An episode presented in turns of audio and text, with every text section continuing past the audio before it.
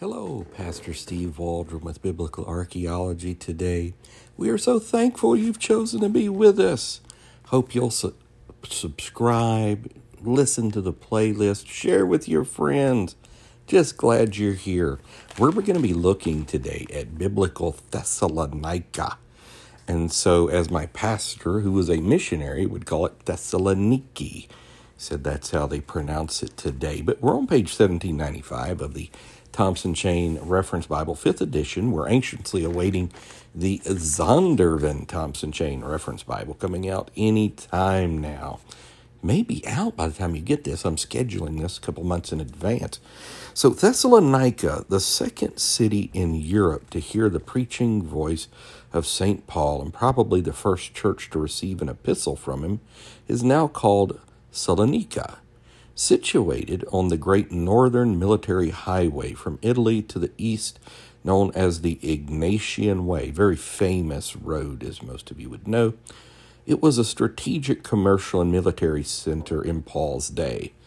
It's still the main street of the modern city. That's fascinating. And I tell you, you know, when you go to Europe, um, it's shocking how many of like the walls, Hadrian Wall, uh, the roads are still there. The Romans knew engineering.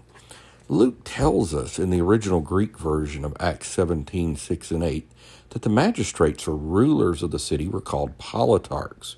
For many years, modern critical scholars pointed out that this term or title was not found in all Greek literature. Therefore, Luke had made a mistake in using it, and this is a huge point.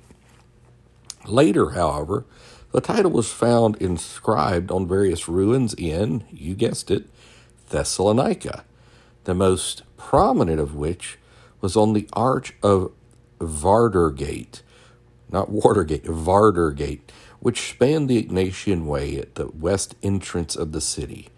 The inscription runs in part as follows In the time of Politarchs, Sosipatris, son of Cleopatra, and Lucius Pontius Secundus Publius Flavius Sabinus, Demetrius, son of Faustus, Demetrius of Nicopolis, Zoilus, son of Parmenio, and Meniscus Gaius Agellius Potius. Thus it named the six city officials who were head of the people's assembly. Paul and Luke certainly passed through the gateway and noted the inscription with interest. Thus, Luke, that great historian, he converted single handedly the atheist William Ramsay. And because of his accurate history, when William Ramsay went to debunk the book of Acts, Luke, thus Luke wrote quite correctly of the magistrates, calling them by the title which apparently was used only in that section of the country and on the Vardar Gate on the Egnatian Way. The arch was turned down during a riot in 1876, after which the inscription was acquired by the British and is now in the British Museum. Looking forward to some future episodes doing some uh, going through Peter Masters' books of Christianity in the British Museum. Peter Masters pastors Charles Spurgeon's old church. Once again, archaeology verified the correctness of this scriptural account.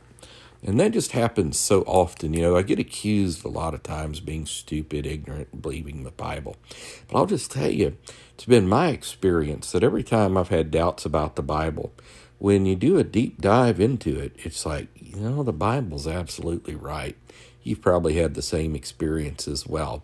So, yes, we accept it by faith, but it is an evidential faith. It's a faith with a whole lot of evidence. Again, we say thank you for listening. Join us on Facebook and YouTube under New Life of Albany, Georgia, or newlifeofalbany.com. God bless. Catch you tomorrow. Talk with you later. Bye bye.